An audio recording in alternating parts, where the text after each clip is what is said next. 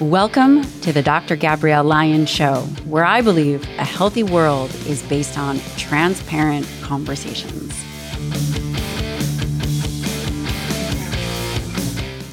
In today's episode of the Dr. Gabrielle Lyon Show, I sit down with my dear friend, Matt Schneider. Now, prior to Matt becoming a successful entrepreneur, he spent five years in special operations on SWAT and was a task force officer on the United States Marshal's Office fugitive team. After his time in law enforcement, he founded his first company in 2013.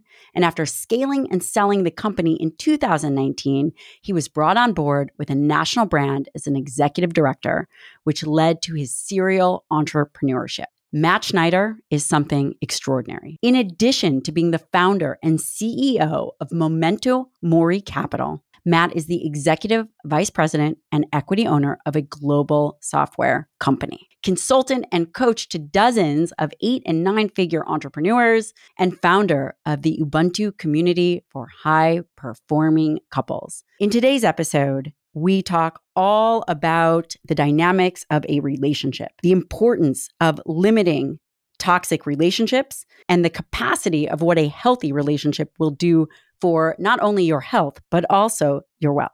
What a life of urgency is and how to take action. And of course, the key pillars of a successful life. I really enjoyed this interview with the incredibly insightful Matt Schneider. I know that you will love this.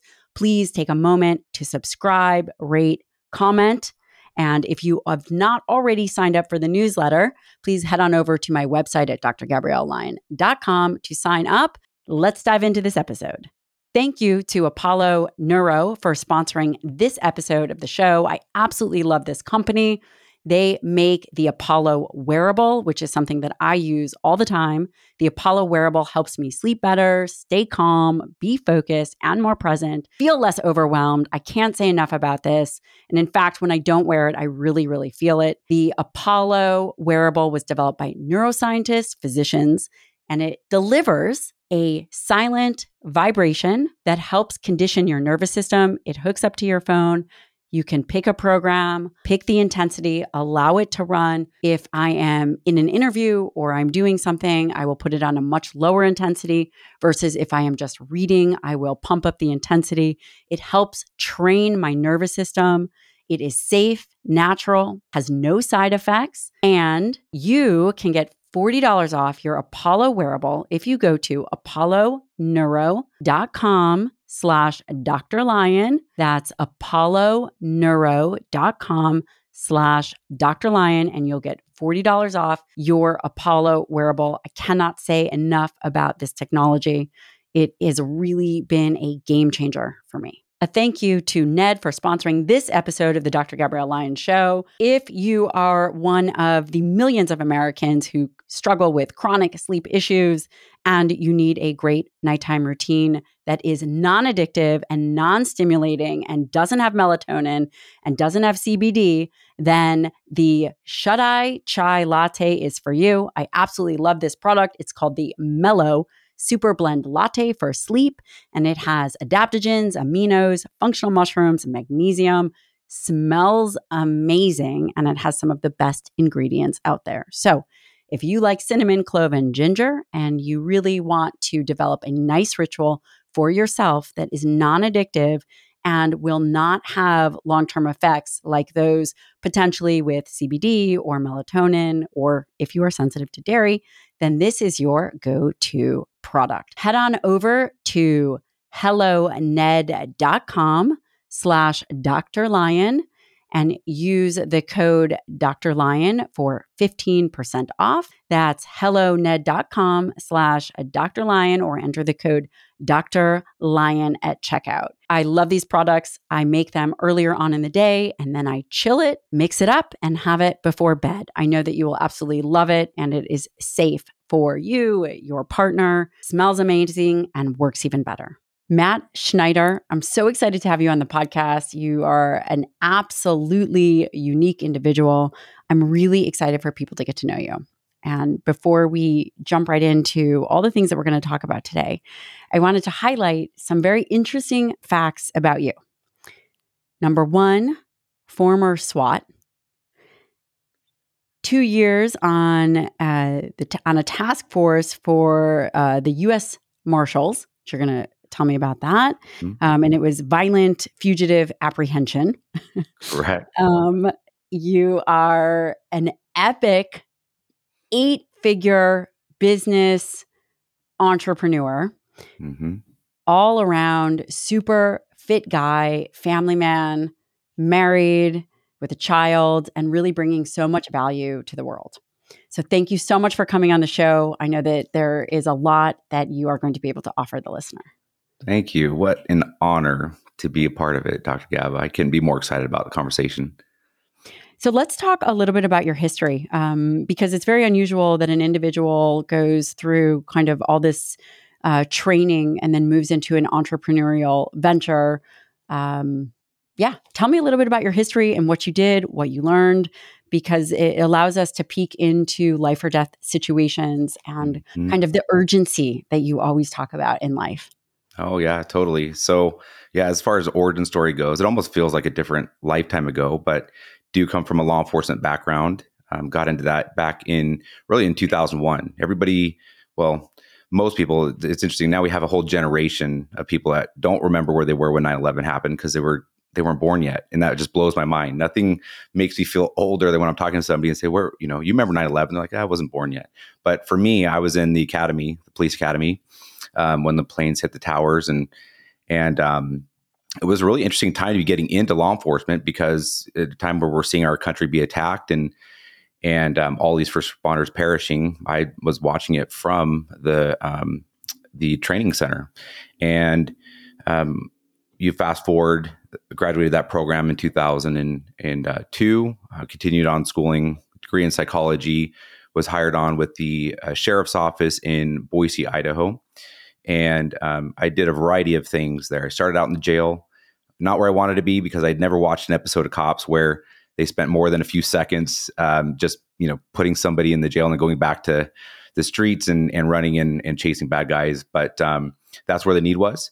Uh, I'm actually really glad, all things considered, that that's where I started because, as you can imagine, you can't both be a crook and a cop. So my um, understanding of the criminal mindset was was pretty low. But I learned very quickly in the jail a lot about the criminal mindset, a lot about um, the need to, um, you know, enter into conversations and um, the need to be a salesman and need to be influential.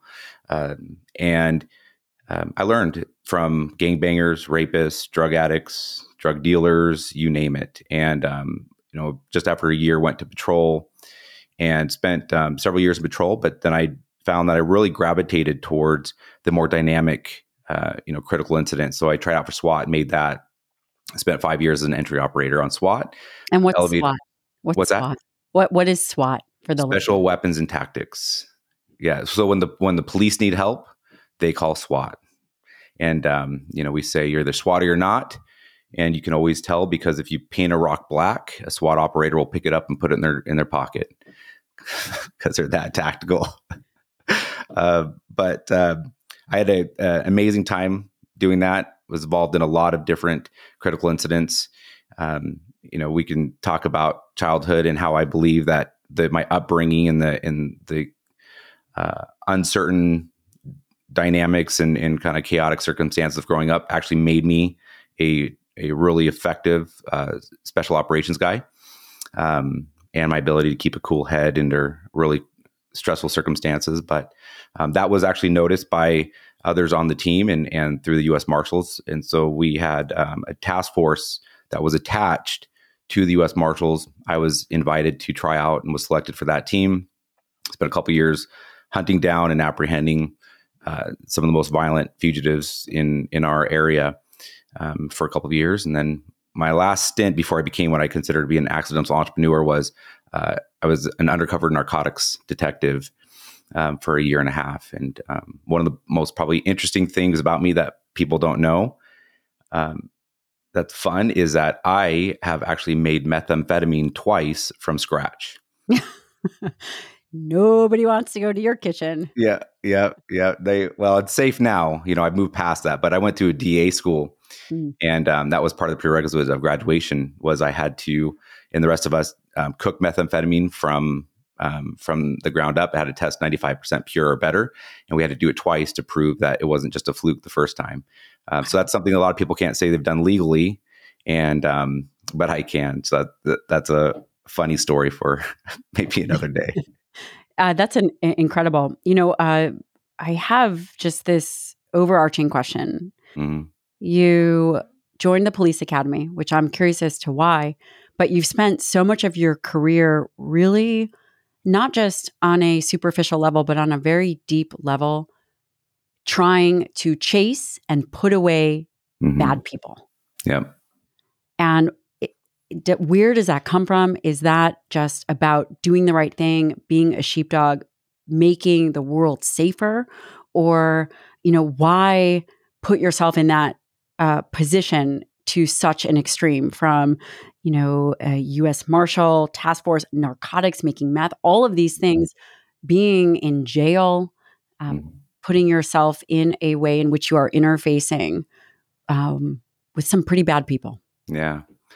Well, I think it really comes from the the my upbringing of living in an environment with just a constant revolving door of men um, that my mom was you know dating engaged to married to and and just over and over and over again. I never had this steady father figure and steady um, safety and security component to uh, my childhood and upbringing. There's five of us siblings and so my older brother is six years older than me. He was out of the house m- most of my childhood and so therefore i was kind of the oldest of the kids that were in the house at that point and um, i just be, began to develop this real desire to um, be the person that would protect others who couldn't protect themselves. And um, I had a little sister. She passed away a few years ago, but um, she was born with her umbilical cord wrapped around her neck. She was deprived of oxygen long enough to where she was mentally um, uh, disabled her entire life and was completely reliant on those around her for for all of her needs. And so there was a um, really deeply rooted element of needing to protect and provide for others. And um, that carried over into my first real job, which became in law enforcement. And I believed, and I have believed uh, for a very long time, that everybody's version of what they consider to be the American dream uh, is different. I, I, believe the American dream is still uh, very vibrant and um, a part of, of this great nation. Um, and what that looks like and how people define it that's that's up to each individual person what they want to chase and pursue is up to them but the fact remains that if you want to go out pursue it you want to work hard enough for it you want to dedicate the time and energy and focus into it and you can achieve it um, but there are people out there who will stand in your way. There are people that will victimize. They will break into your home. They will um, rob you. They will um, you know sell drugs and poison our streets and kill our youth. And um, and there are bad people out there. I wanted to be the person that would stand in between those that wanted to achieve the American dream and um, and just create as much opportunity, as large of an impact as they can in this very short time that we have, um, against all of those that would intervene or attempt to intervene and eliminate that threat and um, whatever that looked like. Um, so I've, I've really found it to be very rewarding and fulfilling to be that person that would take on that risk so that others could sleep more peacefully at night and didn't have to even be aware of a lot of the things that were happening in the community. Um, that was very satisfying for me. That's so noble. It's just, you know, I always think uh, I, I have these conversations a lot with individuals and not necessarily on the podcast, but are things nature versus nurture? And yes, it, it sounds as if there uh, was a nurture component. And I use the word nurture loosely because it was uh, somewhat, I mean, I'm, I'm guessing traumatic, or at least it made such an impression. But your nature was instead of going down a rabbit hole of bad behavior, which I don't think anyone would have uh, faulted you for, mm-hmm. or um, maybe beating up on other kids. You chose a different way that was somewhat virtuous, but also very protective of other individuals. Yeah.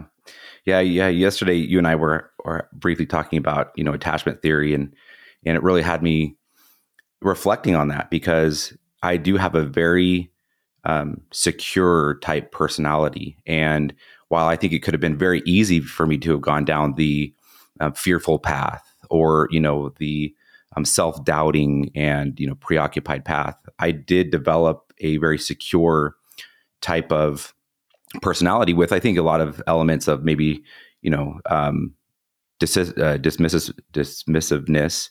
Um, because of the need to self-soothe and and really go within but um, i learned early on that i did not want to repeat the cycle in which i was being raised in. I knew that all of these starts and stops and repeats the fact that you know it was really i was unable to develop real friendships and real relationships with others um, because of how many times we would have to uproot and move every time my mom got remarried. And she's on her eighth marriage right now and that doesn't account for any of the other men that she dated. And you know um, but i i developed what i you know believe to be a very strong secure personality because she was always there for us.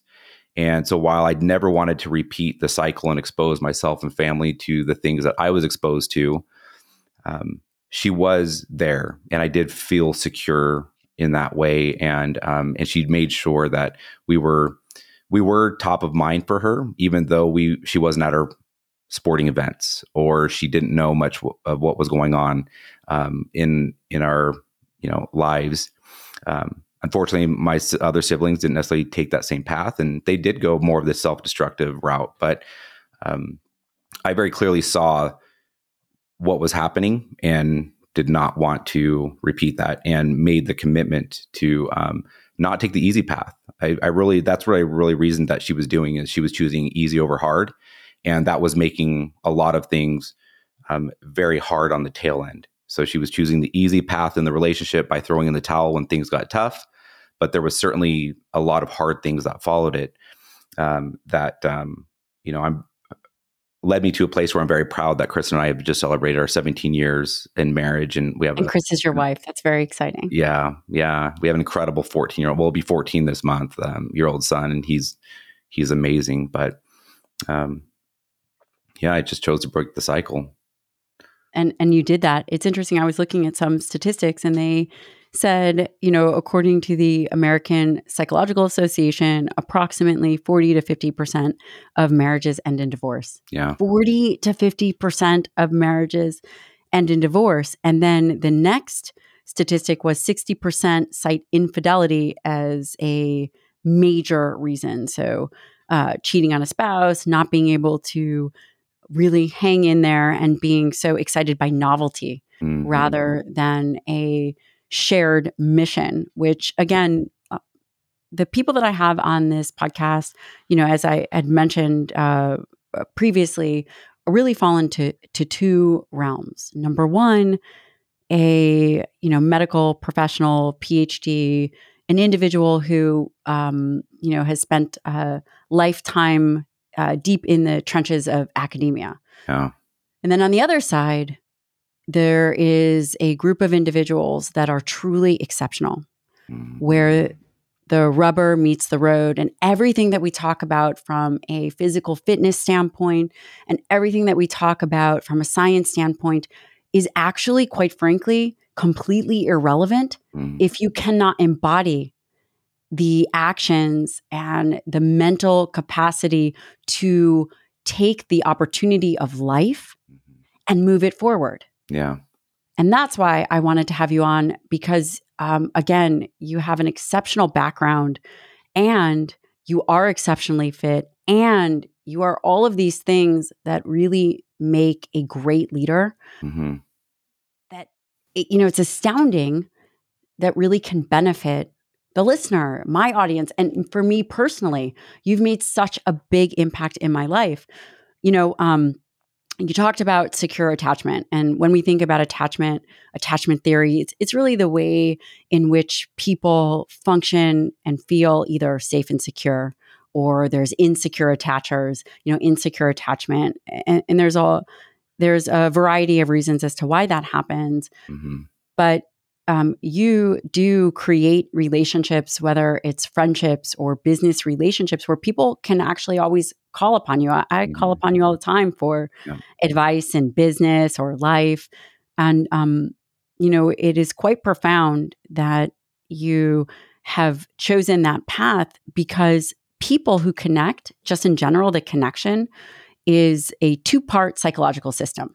It's a two part psychological system, especially with your spouse, which Mhm. I know, um, which we'll get to as it relates to what you do in business. There's really three pillars that you cover. Mhm. And um, the uh, you should actually explain them.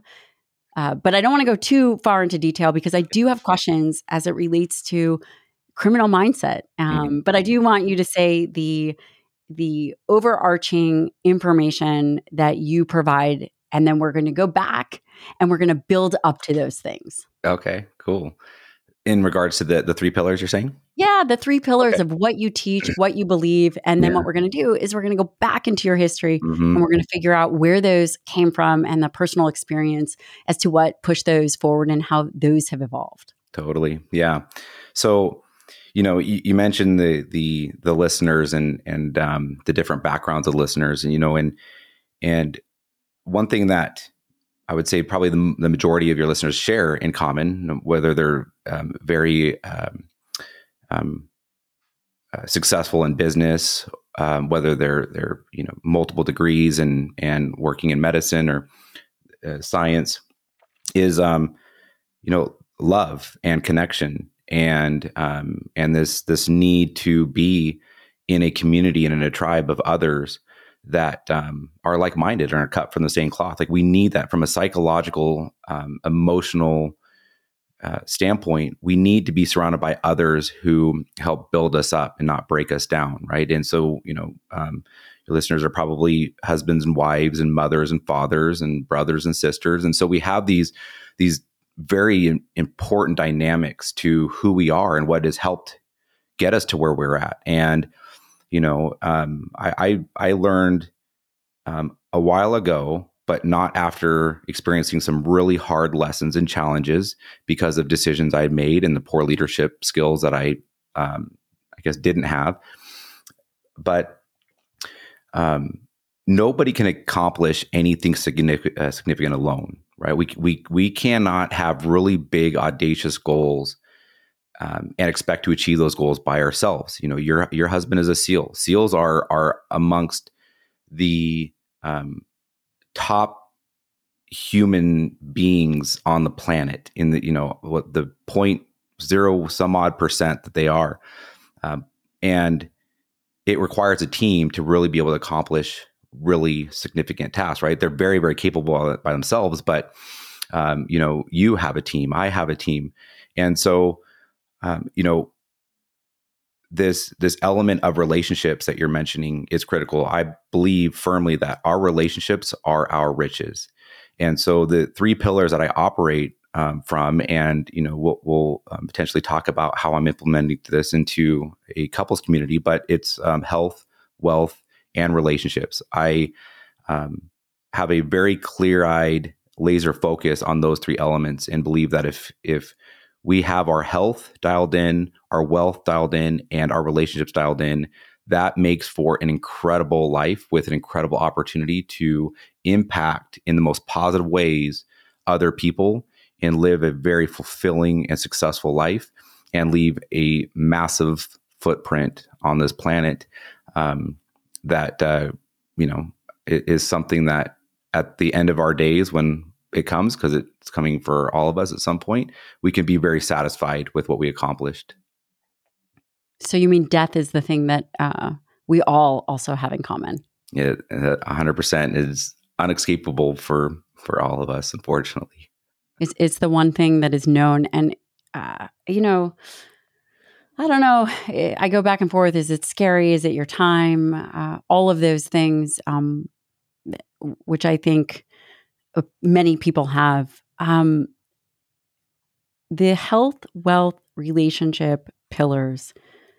You know, I am curious as to what some of your background what you learned to begin to develop and implement. Again, there are a lot of entrepreneurs out there, but there are not a lot of uh, former SWAT, U.S. Marshal, mm-hmm. law enforcement, family men in uh, just the way that you are. Mm-hmm. As it, it's just, it, it's not common, and it, it truly is that uncommonness that I think people are going to be able to really be excited about and learn from. Mm-hmm. You know, again, you uh, started very early on having to deal with criminal minds and mm-hmm. homicide and mm-hmm. rapists and and mm-hmm. people that are so different than you and so different than the individuals that you help now. You really help you know, entrepreneurs, business owners, people that want to get the best version of themselves on all different scales, right? Mm-hmm. Um, how was it like interfacing with the mindset of a criminal? Did you find that it's very different than a mindset of an entrepreneur, than a mindset of a, you know, for lack of a better word, sheepdog? Mm-hmm. Or are they more similar than they are different? You know, in some ways, there there are a lot of similarities there. If you look at some major criminal organizations, whether it be you know the the mafia or the the drug cartels, and um, they operate as a business. They op- they they are, in interestingly enough, kind of entrepreneurs, just using their entrepreneurial skills and ability to create large organizations the complete wrong way. So there would be times, whether it was with um, you know, in the you know interview and interrogation process uh, or the investigation process that we would interact with individuals and you would just think to yourself man if you would just put the the things that you know and the things that you're doing to work to help people instead of poison people or victimize people you could have the you, you could create just as much if not more money and have um, positive impact on the world. Problem is is there's i could have all the empathy I wanted and and I could, you know, they say, you know, wish in one hand and shit in the other, see which one fills up faster, right? I could wish that they would use it for for good, but they they just wouldn't. So that's where we come into play in um, eliminating them and holding them accountable for their actions. But one thing that I think really the overall profession did for me, and this is something that that I um, I get noticed for and people pick up on, is I live with an absolute sense of urgency, and I was brand new in the academy, we were um, discussing uh, uh, crashes and car accidents, and and you know how to do things like develop drag factor and and measure skid marks and angles of of trajectory and and things, and and you know we were having a conversation about fatalities and how to investigate those. And as we're having this conversation, a call comes out over the radio where there's there's been a fatal crash, and so our our instructor, our uh, FTO says, "Well, guys, it looks like there's an opportunity for us to get some hands-on training since we're having having this discussion." So we loaded up, uh, went out to the scene, and and um, when we get there, there's a, uh, a a vehicle that had rolled multiple times, and it had landed back on its wheels.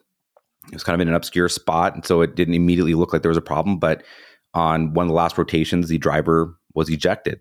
And so, um, about 20 yards away from the vehicle, there's this dead body. And I found myself for the first time in my life um, standing over somebody who I was thinking they had no idea today was their last day. They had no idea. And that cycle uh, and loop with that same message, they had no idea today was their last day, um, was played I, I couldn't tell you how many times over a 10 year career in law enforcement. And um, sometimes it's due to victimization, sometimes it was due to accident, sometimes it was due to negligence, uh, other times it was due to um, being a victim of, of a violent crime. But as I ate each time, I developed um, a more and more um, and deeper sense of urgency to live and to accomplish more. Um, knowing just how fragile life is. And that that has absolutely carried into uh, the, my personality. And they say you know people in law enforcement military they change over time. Well i think it's impossible not to. When you're exposed to the realities of of things like impermanence, it does change you. And um, when you're not seeing something on a on a movie screen that you know is just acting, but you see it in real life, it has a way of of changing your personality to a way where you see things differently and you look through different lenses and you operate and navigate the world differently. But I have chosen to help uh, myself, my family, and those in my my circles understand without having to stand over dead bodies how to live a life of urgency so that way you can enjoy and have as many um, amazing experiences on this earth as you possibly can with the time that you have which is unknown for all of us and um, and leave a, a, significant impact i believe that life can be very experiential and it can be very colorful um, and it's up to us to um, to create as much of it as possible with the time we have. And I do that through just this uh, sense of urgency. Hmm. Do you think that there's a way to impart urgency on people that haven't haven't witnessed death? Yes. Yeah. Um, it. I have found it to be the case to where you help people see what their true potential is. Um, a lot of people they um, they have this sense within them that they can accomplish more, that they are they are able to achieve more, um, but yet they're not, and that's very frustrating for a lot of people when they feel like I am able to do more, accomplish more, have more, give more, donate more, achieve more, but yet the reality is that they're not. Um, it, the the reason why is different uh, sometimes it could be because of of a scarcity mindset with how they were raised. You know, some people have um, a relationship with money or people or opportunity because of what they were told and how they were raised in their home. You know, between zero and seven years old are very very important years in a child's life, and if they grow up hearing that, you know, money doesn't grow on trees, and you know they constantly experience uh, environments where there's there's more month than money or the parents are disconnected you know you mentioned some of the stats of divorce which is really scary these days because it's more expensive now to um, to be in this world than I think it's ever been. And you know, if you're a single parent, you're one of those you know fifty percent of those um, relationships that ends in divorce. You're a single mom or single dad, and you've got kids. How do you how do you earn enough to to get by while still having enough time and energy and bandwidth to give your kids what they need to grow up in a you know psychologically uh, emotionally secure and safe way um, and that's one of the the fears that that I have. And one of the major reasons why we're really making these big moves to um, do more for couples. But everybody um, is capable of achieving more and um, and having greater impact. And um, I just help them, whether it's through coaching or or just through relationships, figure out what are their self-limiting beliefs, what are the the things that are holding them back, um, what relationships do they have that aren't helpful, that are toxic, um, that are derailing them from their goals, and and Gab, I've found that in so many instances there are people out there who have big dreams, but they're surrounded by others who their dreams aren't nearly as big, and rather than rather than realizing that it's not their dreams that are too big, it's the people around them who are just dreaming too small, and and going and and um, entering into relationships and circles that are full of other people that are dreaming big and achieving big. They think small. They get small again, and they get sucked into, um, you know, these environments where they they never they never accomplish what they're capable of because they they go back to thinking and dreaming small because they they believe that they were dreaming too big when they weren't. Oh, that that um, has a potential to manifest a lot of regret mm, uh, late, yeah. later on in life. You know, you mentioned that uh, one of the things that you see that there's a, a, whole host of reasons as to why someone is potentially holding themselves back or mm. not reaching their full potential. And I think that we would both argue and say that um, there's always more to be able mm-hmm. to do. There's always more capacity. Mm-hmm. What would you say the top um, three things are that really hold people back? And and I'm just gonna uh, you know you said this the self-limiting belief you said the toxic relationships and i and i'm just thinking um you know about some of the the patients that i i care for and oftentimes there's this uh you know situation sometimes that happens where uh, people work in bigger organizations and you know initially it's okay so grow your capacity be the best version of yourself but um, potentially within the, the bigger organization it's it, it's never it's doesn't necessarily help that individual fulfill their mm-hmm. mission mm-hmm. uh, hopefully this is making sense what i'm trying to say again you and i know each other so well so i, I want to make sure of course that we're bringing the listener on this journey is that, for example, if there is another opportunity mm-hmm. that uh, potentially presents itself, and um, while relationships inherently, some are totally toxic and some start n- uh, non toxic and really help individuals get to the next level. Um, but maybe people outgrow uh, relationships and maybe potentially um, does it come to a place where people don't move forward because they're afraid of outgrowing a relationship or they're afraid of uh, severing a connection. Uh, I, I, just wanted to add that into the self-limiting toxic relationships and and this circles back to what are potentially the top three things that really hold people back. Yeah. I mean that is such an important question and really so relevant in people's lives. Um, you know, amongst those top three, I would say that something that's universal, no matter what somebody's circumstance is, is that each one of us can take a look at our circumstances, and if we determine that we don't like them, we we we want them to be different, we always possess the power and control to change them.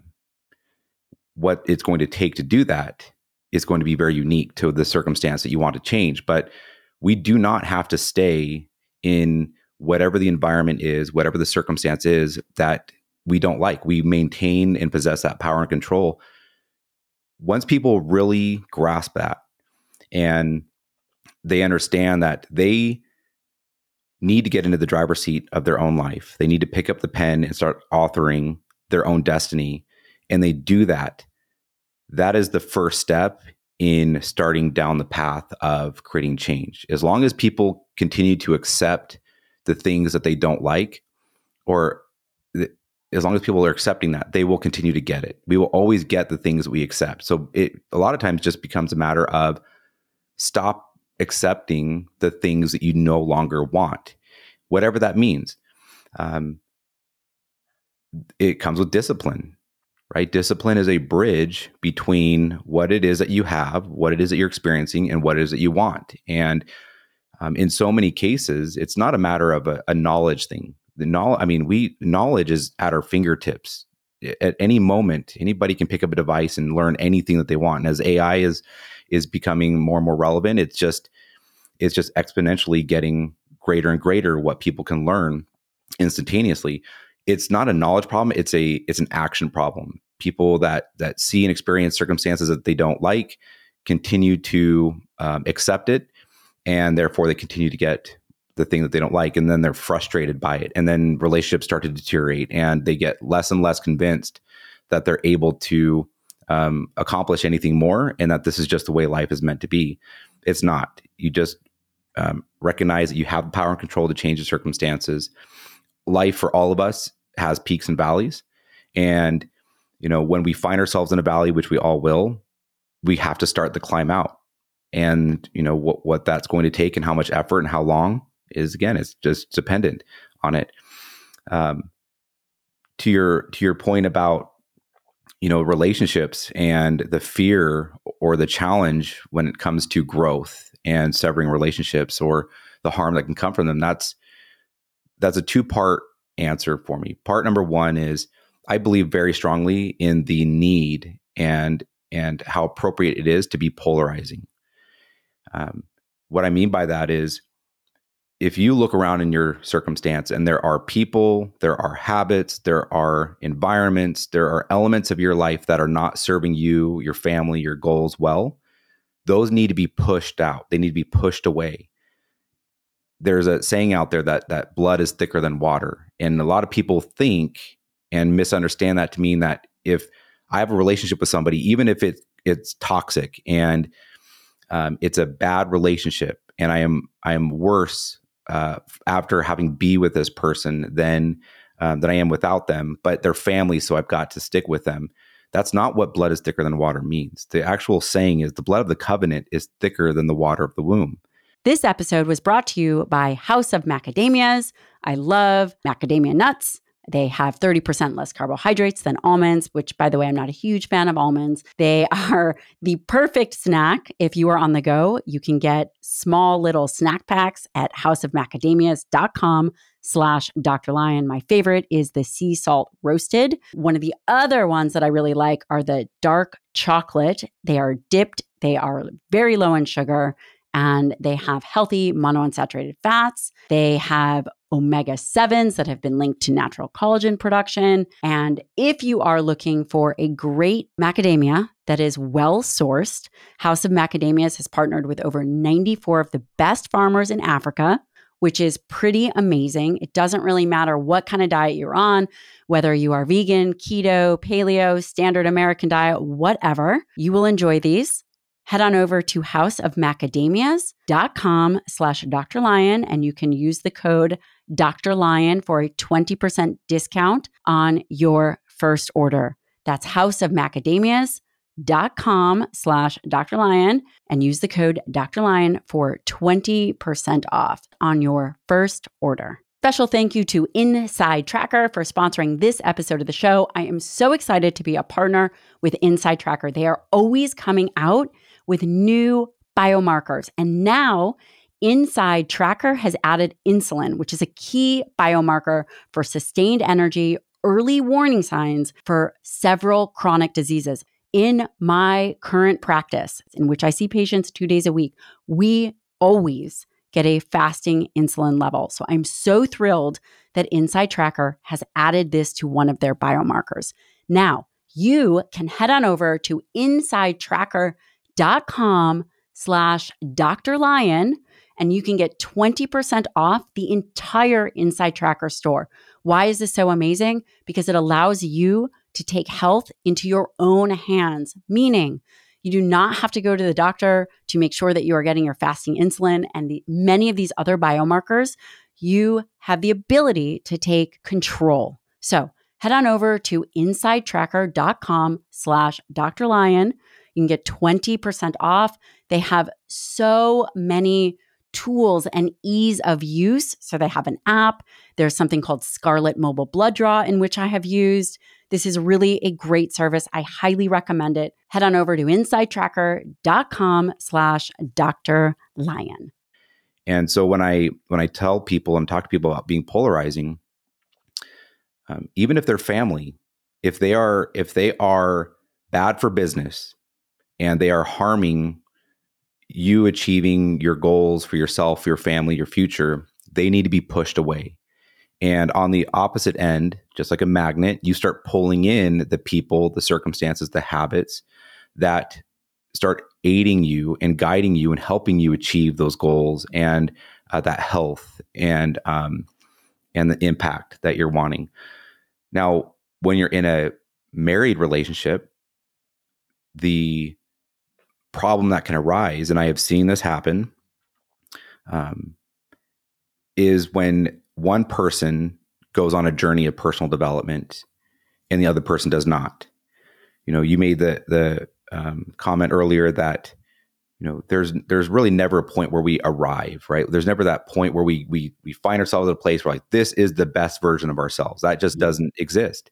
If we're willing to continue doing the work our entire life, we will always have room for progress and to become a better and better version of ourselves. You know, Bruce Lee, um, you know, once said that um, be happy but never satisfied, and you know, be happy with the work, be happy with the prog- uh, uh, the progress, but don't don't ever get satisfied because that can lead to um, you know taking your foot off the gas pedal and and um, losing momentum and you know eventually becoming you know um, mediocre. So got to keep your foot on the gas pedal. But if you have one person that is going down this path of of progression by way of personal and professional development, the other's not, this gap begins to be created. And as that gap widens, and one person is seeing um, new opportunities and experiencing, you know, new and exciting things in their life, and they're looking at the others and they're thinking, man, they're not doing their part.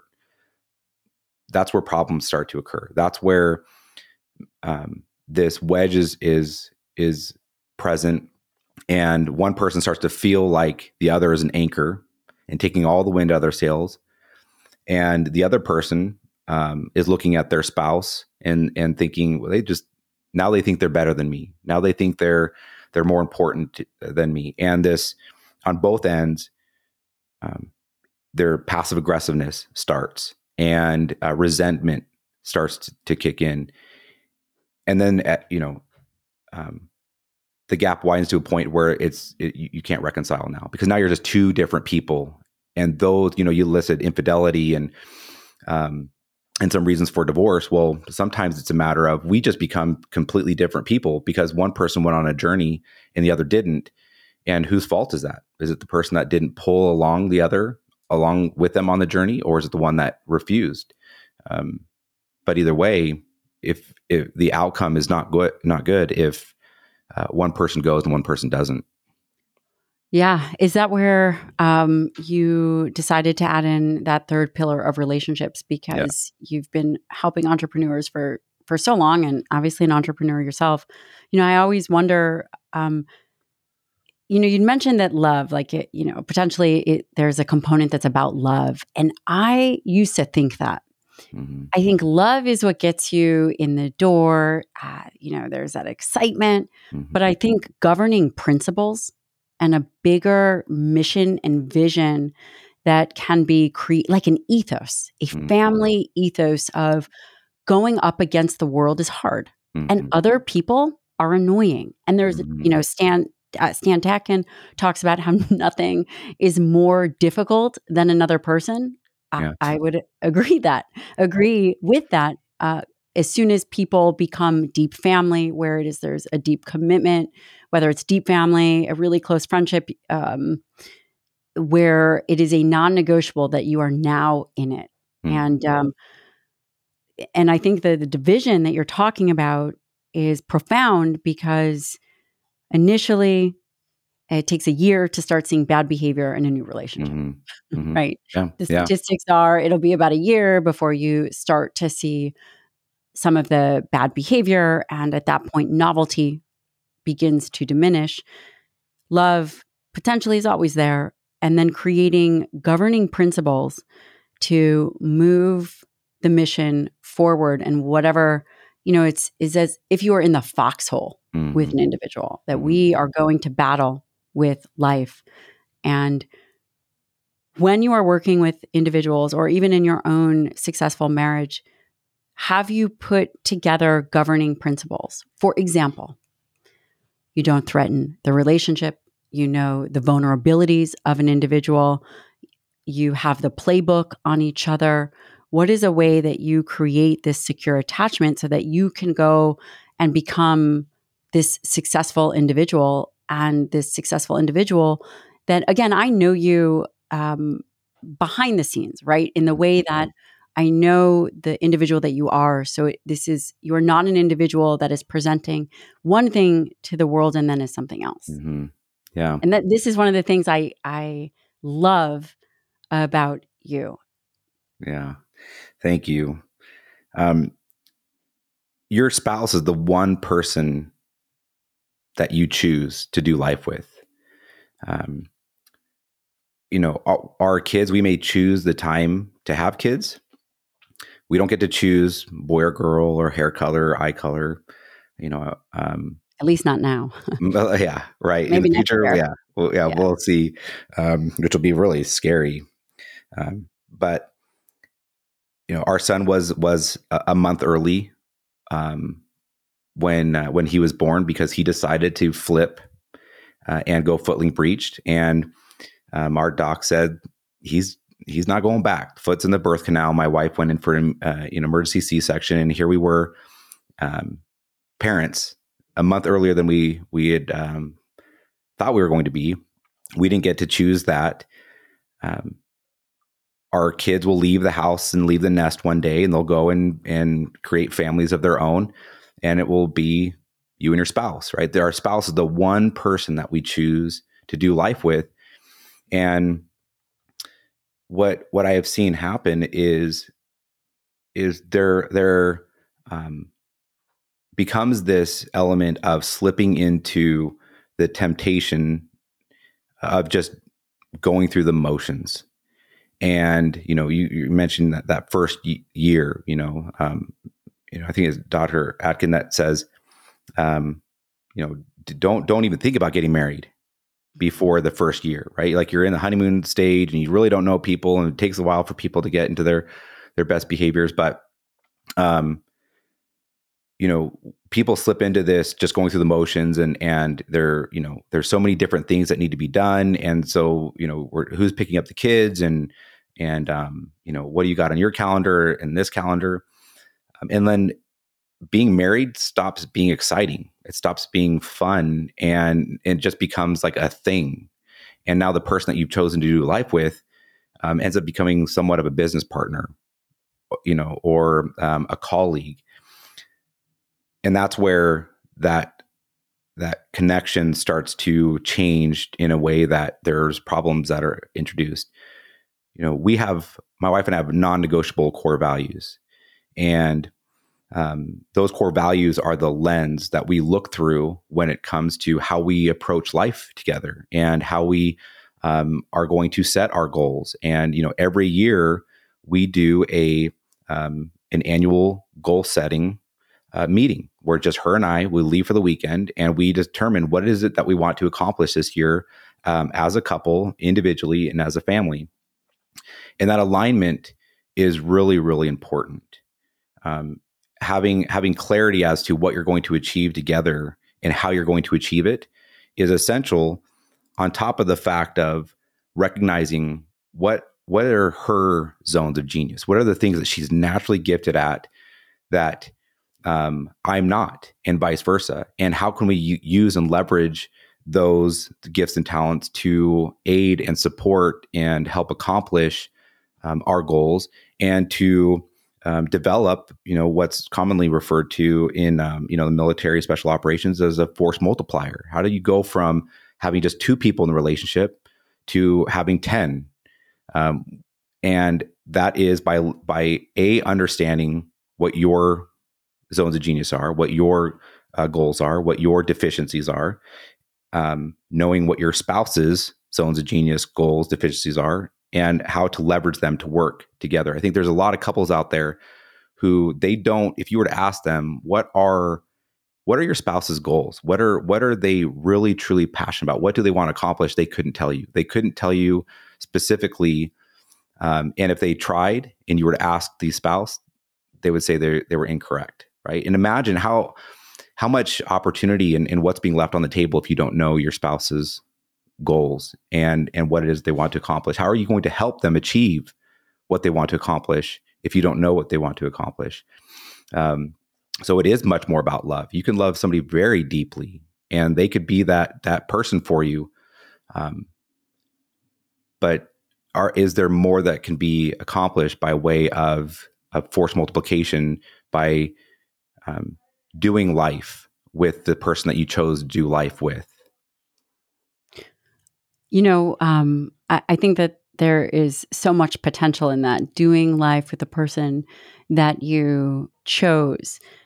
And when you're talking, I, I can't help but think of the third, right? The third in the mm-hmm. relationship. Mm-hmm. So, you know, when I, when I think about that, I think about you and Chris, right? Together mm-hmm. as a mm-hmm. couple. Mm-hmm. And then that third is um, you know, and I think for a lot of individuals is the business mm. or mm-hmm. the you know the business the, that that other it could be anything it could be a child a family member it's something that takes away from that two part psychological system mm-hmm. the two part psychological system of husband and wife or partner or whoever um, the married individuals right that's one nervous system mm-hmm. you guys regulate co-regulate and then the third so the third um, you know, I know for me, the third is going to be Shane starting residency. Mm-hmm. There is mm-hmm. going to be a uh, third person mm-hmm. in that relationship that is going to take away probably more time away from any kind of dynamic mm-hmm. that him and I will have. Yeah. Yeah. And um, you deal with individuals that are really striving. Mm-hmm. So, how do we have a two part psychological system that functions with core values mm-hmm. and a third, a third, yeah, person, a, a third yeah. thing? Mm-hmm. So, I actually think that there's a there there's definitely three with the potential of a fourth if you're not careful. So always three the, the three relationships in every relationship. The, the first one is the, the relationship that you have with your spouse, uh, with yourself, right? Um, you have to have a very strong, healthy relationship with yourself first if you're going to be able to give to others in a very strong and helpful way. You can't give what you don't have, right? And so that's the first relationship um, is the one that you have with yourself. The second one is the relationship that your spouse has with themselves they can't give their fullest to you. You're not going to be able to optimize that relationship with them if they have an unhealthy relationship with themselves, right? There's a lot of intimacy problems and challenges within relationships. Um, and that is a really important element to a marriage. And if you have one person in the relationship where every time they look in the mirror, they just think such negative things and how could they be attracted to me and i'm so ugly. I'm so this and that, and these just these negative loops play in their, their head. Would that not show up in the bedroom? Right. And and it absolutely does. When somebody thinks that they're they're repulsive, um, and nobody, why would they want to touch me or or be with me or uh, that plays a, a, part in in intimacy, which is a critical component um, even though your partner probably doesn't think that, very likely don't think what what what um, the other is thinking. It it shows up. So that's a second relationship is the relationship that they have with themselves, and then the third one is the one that they have with each other. Right, the relationship then that the the two have. The fourth one that I that could be a potential that you're speaking into is if entrepreneurs, or even if you're not an entrepreneur, um, if you're just like you know what some would consider to be a workaholic, um, is the business could be the mistress, and um, you know divorces um, you know happen a lot of times because of infidelity.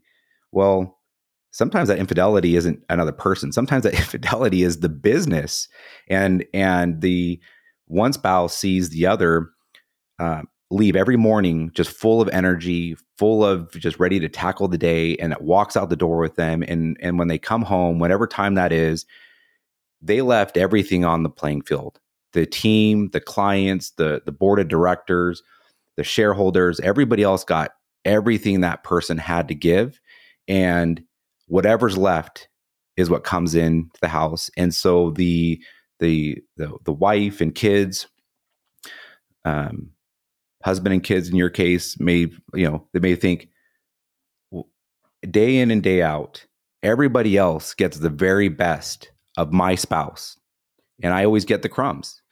Um, that's when that's when um, our loved ones start to see the business as the as the other woman, as the mistress in in the relationship, and that's where resentment for even though the the business is bringing in substantial revenue and it's providing amazing um, you know financial freedom and opportunities if it's coming at the cost of of we get the crumbs and you give everything you've got to everybody else, that um, that ends up being very problematic in a relationship. And and so one of the things that I work with my clients on, and I and I speak about is the objective isn't to find and strike balance. A lot of people are trying to find balance, and they say, "How do I get more work life balance?"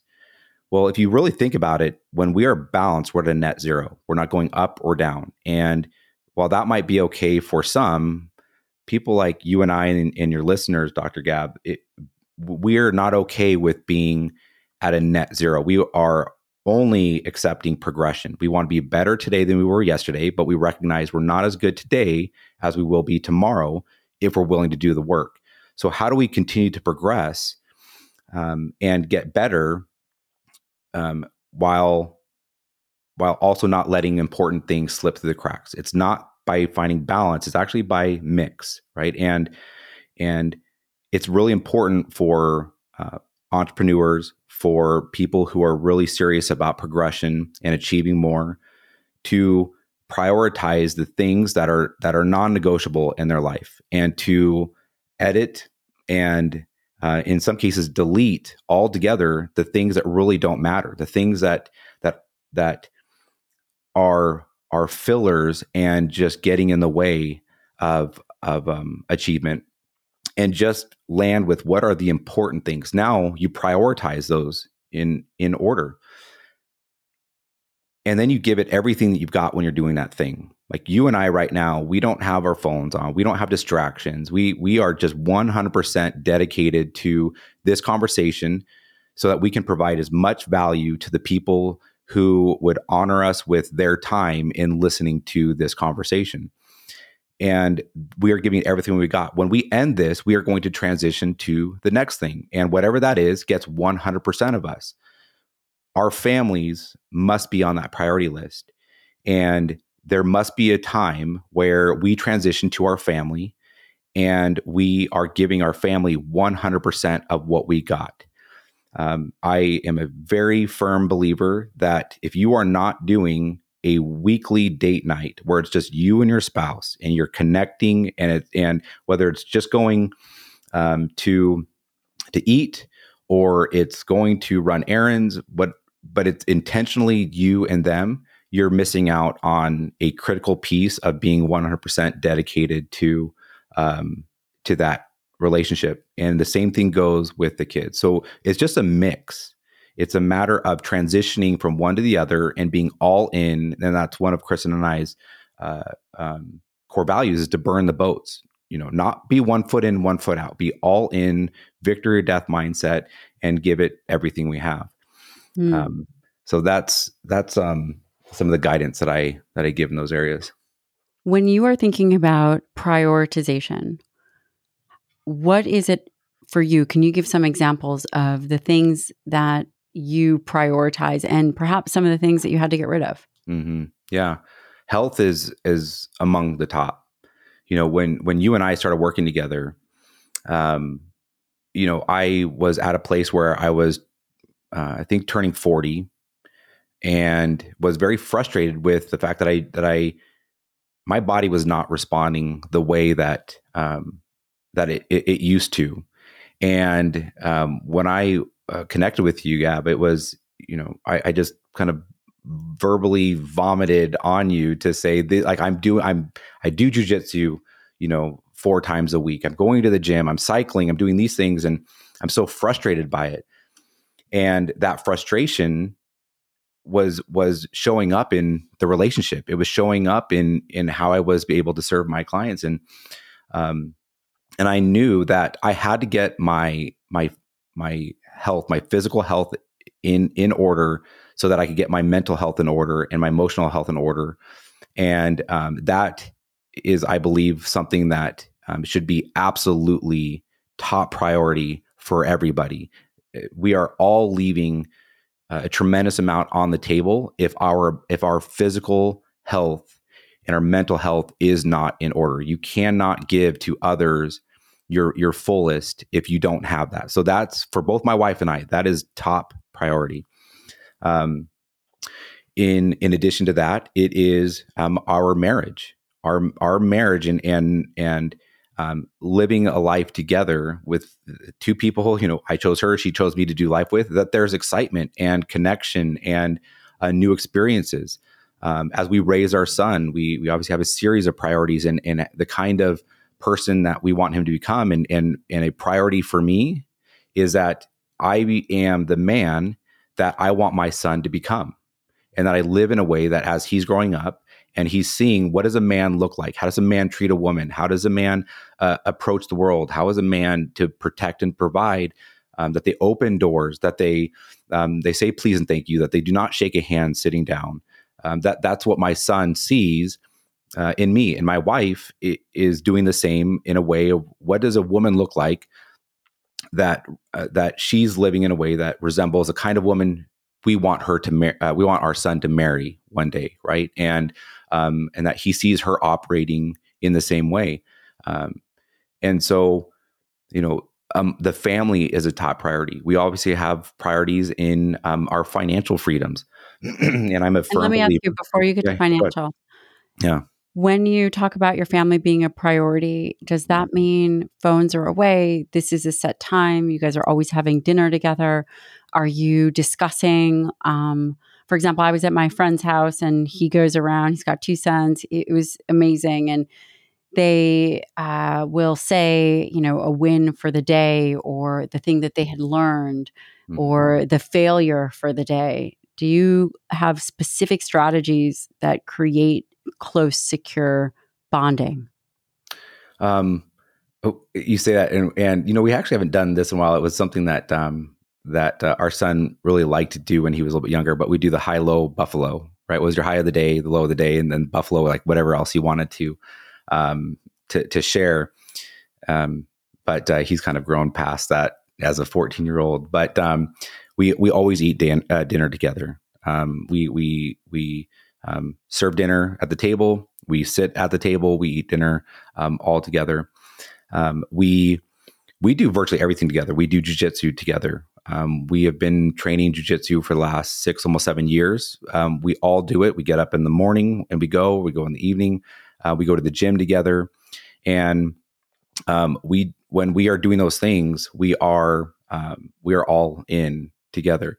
For us, it's about experiences. It's about um, taking the time to to do the thing. My wife and I for date night last night, we went to a concert, and um, you know the concert was was not nearly as good as the people watching, and then just the time that we got to to connect. Hmm. Uh, you know, so we for us it is it is everything we do is in threes. I mean, not everything, right? It, it shouldn't it shouldn't be um, everything, but almost everything we do is in threes. We have three Super seventy three e bikes, and we go on those bike rides together. We go on walks together. Um, so it's just I would say more than anything, we, we don't we don't try to put um, things in in compartments. What we do is we are very intentional about doing things together um, constantly. And we and Chris and I have created the circumstances where we get to work from home. And so right now, while our son is is out of school, is we have the the ability to um, to do things throughout the day together and um, to take those breaks and for him to be able to see us. Um, so that's that's how we approach it. Um, is is just the intentionality around um, experiences that we create together. Hmm. How do you navigate conflict within the dynamic of the relationship? Um, Chris is always right. no. Chris is always right. You're welcome, You know- Chris. You're welcome. yeah, yeah, exactly. She'll, she'll love you for that. We actually did something. So my um, um, chief of operations, um, Bridget, she actually some months ago turned us on to something called an Enneagram, oh yeah. and it's a personality assessment. I I've have taken, taken a variety. Yep. It, it it it was amazing. Um, so she's she said, "Hey, my husband and I, we did this. Uh, we we did it so that we can learn how to work together and we can ha- learn how to leverage each other's personalities together." And um, so I took the the assessment. First thing I was like, "Wow, this is this is scary. How accurate this really describes me." Uh, my wife did the same thing. Uh, we did several sessions independently with um, with the gal that we hired to uh, review our assessment and then coach us on it. And um, and so after several sessions indi- individually, then we did several sessions together where this coach um, talked to us and she said, Matt, this is these are the lights and shadows of your personality. Kristen, these are the lights and shadows of yours. And um, and we walked through several different circumstances about uh, conflict and the way in which Kristen uh, processes things and the way the internal loops that she plays and the same thing that I do and how to navigate through it.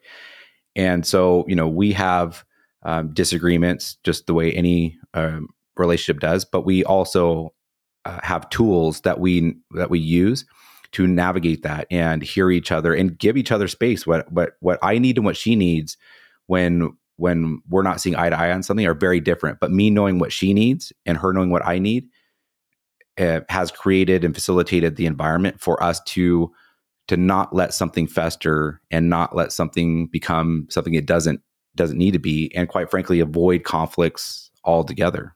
So, I, Yeah. if, if you're never taken an enneagram, highly, I highly recommend it. Um, I have taken it, and we typically have everybody on the team take it. Mhm. I'm not going to tell you my number or my wing until you tell me yours because I, I have a feeling I, I know what yours is. What What is your main number? Eight.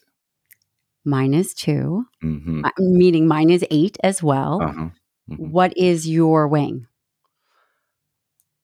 Do you, Um, do you know your second number? I, um, I want to say it was a two or a three. Probably a two. I'm Uh-huh. also a two. Okay.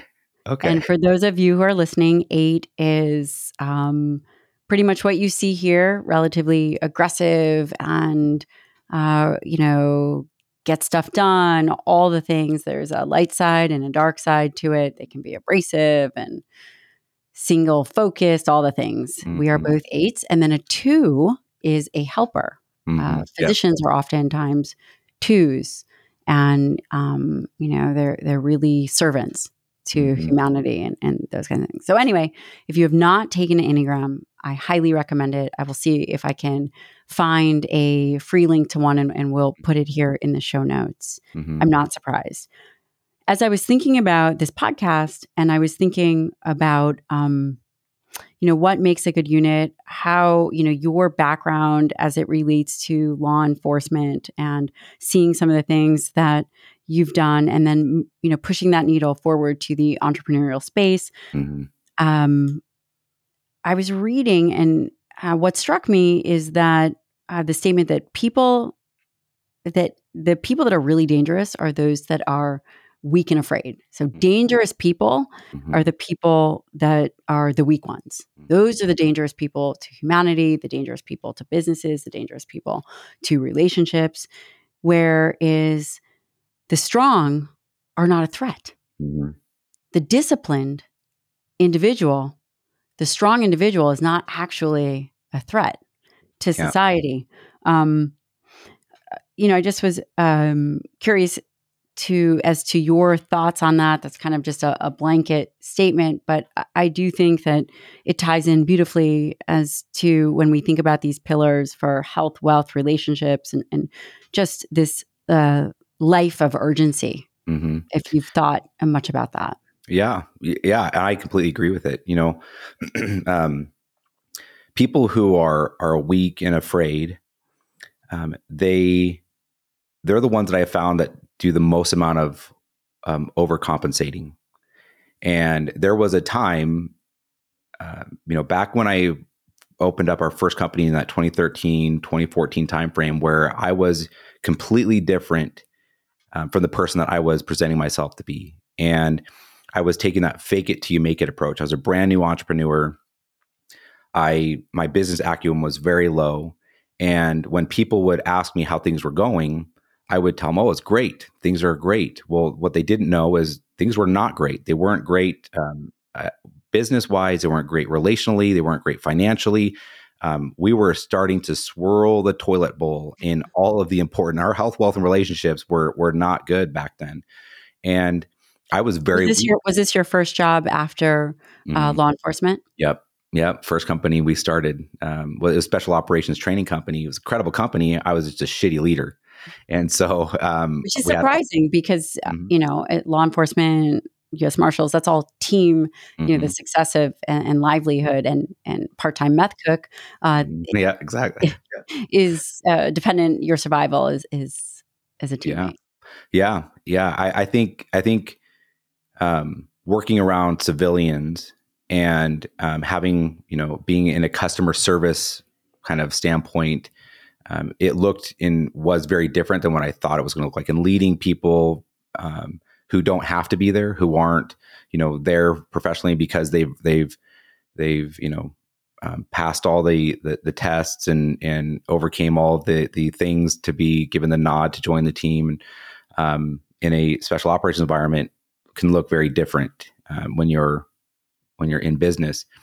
It wasn't their fault. Again, like I I, I had a, a a great team, a great business model, but um, it didn't translate as well as I thought it was going to translate.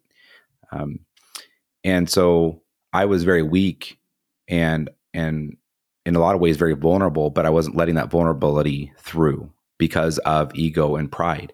And so the reason why you know I, I do believe it to be true that the ones that are that are weak are the ones that are most dangerous is because they they are not being authentic a lot of times because of a protection of their ego and their pride and to avoid humiliation avoid um, you know um, people seeing the reality they will take a stance on something that is not in fact real and they will fight tooth and nail to defend it um, and they will they will be like a um, an animal that is cornered um, mm.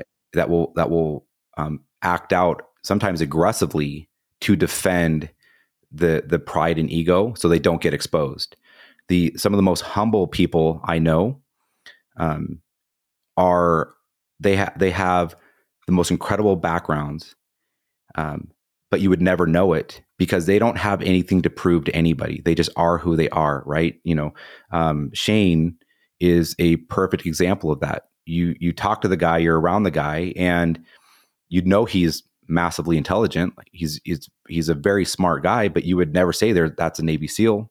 Right. You would never know what he right. did unless he chose to tell you. But he doesn't walk around telling people that he is. And he doesn't have to because he he knows. He did what he did. He he earned his trident. He earned all of the accolades along the way. He is mm-hmm. earning his his md he's done. And he's actually published 12 papers first author papers. See? Um, he's so humble i didn't even know he's already done. It, well, he is a physician um you know not to interrupt you but yeah. i do want to highlight what you're saying because so for those of you who are first time listeners shame on you uh, no, right. just kidding. Um, totally kidding. Uh, but the eight coming out. Yeah, yeah.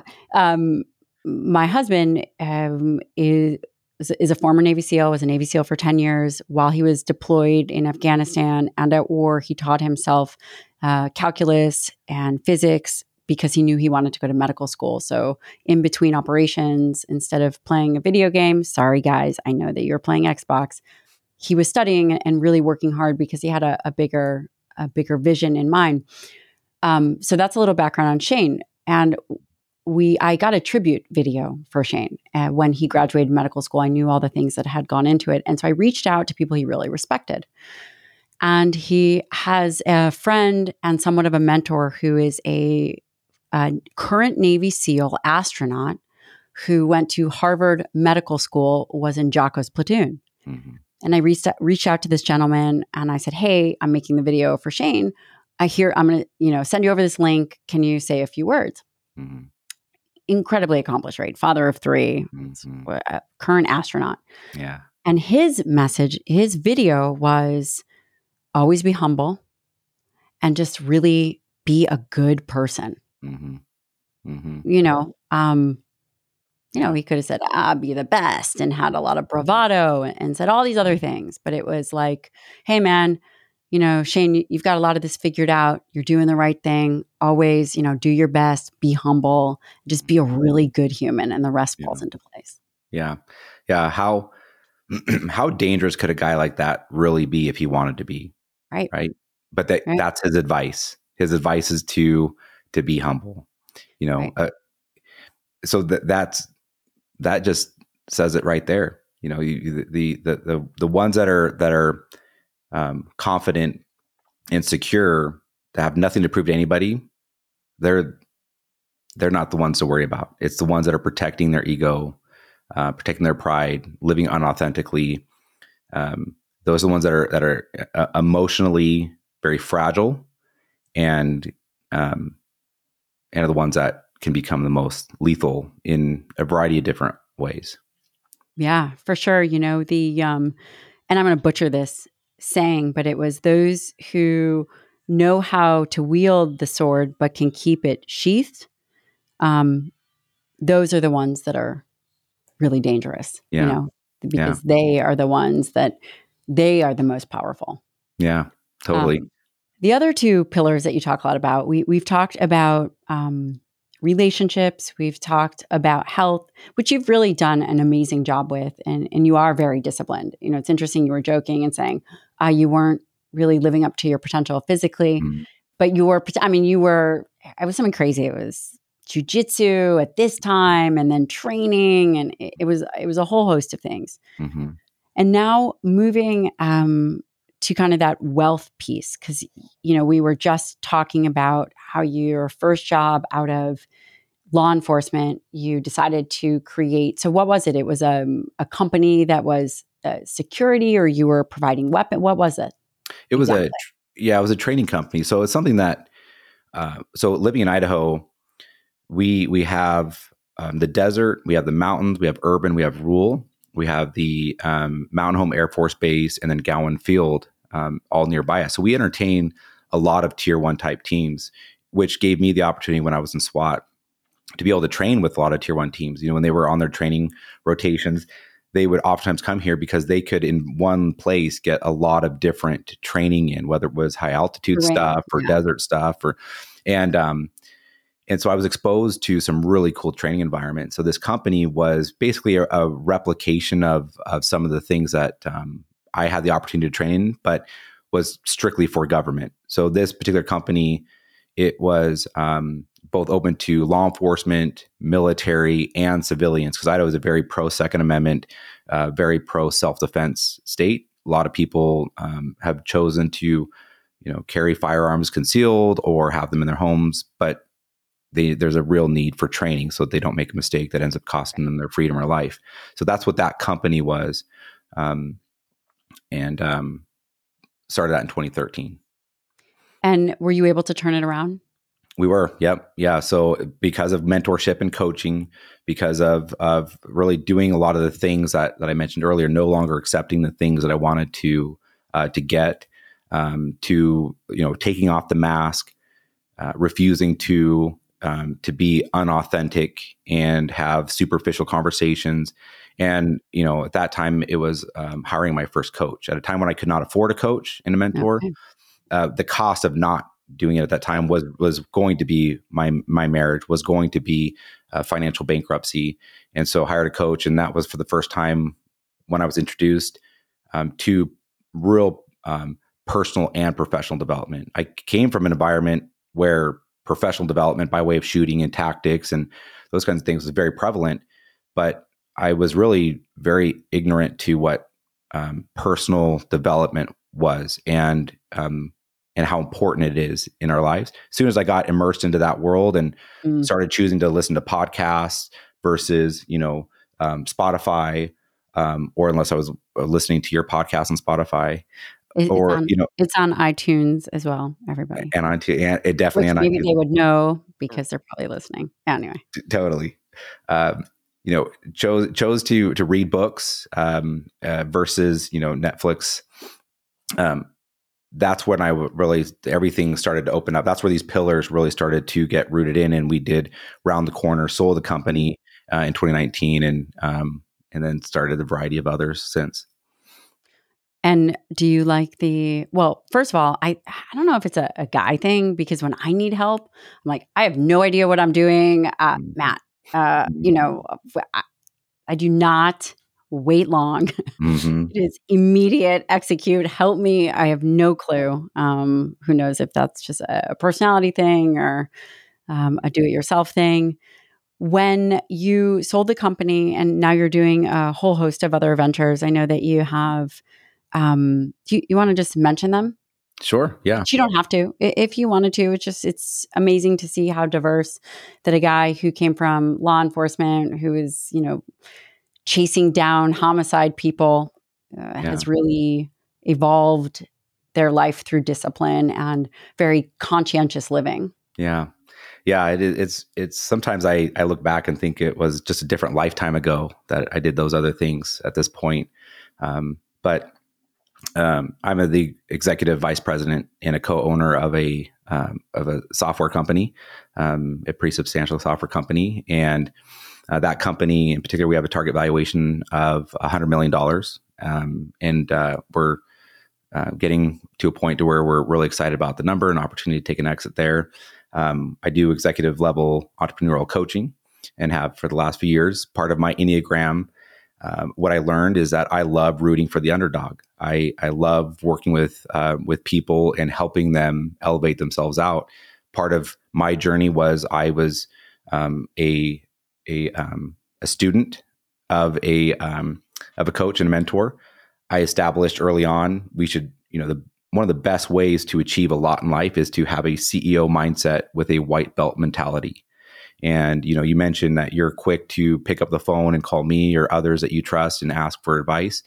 Um, that was a part of me that didn't exist before, and I think um, part of it was because of just you know how it made me look weak uh, to ask questions or to call somebody and, and what they might think about that.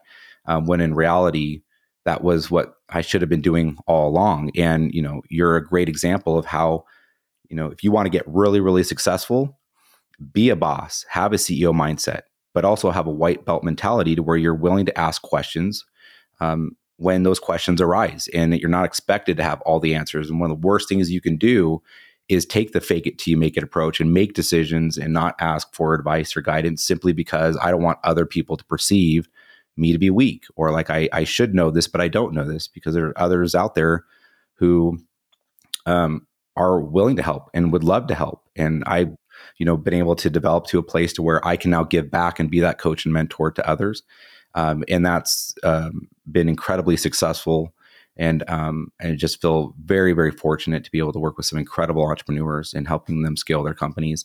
Um, we are uh, investors into a luxury um, home uh, equity fund, and um, that's a really exciting uh, thing that we have going. And uh, of course, we have this this event coming up in July, which launches our couples community um, that I'm you know massively excited for uh, that next step. Brand new, I've never you know um, gone down this path, which makes it exciting and scary and exciting all at the same time. Will you tell me? So, first of all, I so regret not being able to be at this event because uh, one of my best friends is getting married. Mm. But you have to slot me in. I will be at the next one. Hundred percent. Um, so please. We're coming to you if you can't come to us next ah, time. There, I love it. I love it. Yeah. Lots of great shooting ranges here. Yes, um, maybe not as good as where you are, but can you talk a little bit about the event? I, I think it's going to be again. So I know you, work with you. Uh, yes, I am your doctor. You are also a friend. You are someone who I go to and look to for advice. And it's just been, I'm so grateful to have um, your friendship and your mentorship truly, truly, truly uh, so I would love for you to tell people where they can sign up for this event, find this event, all the things that you are doing, which I think are very profound and important.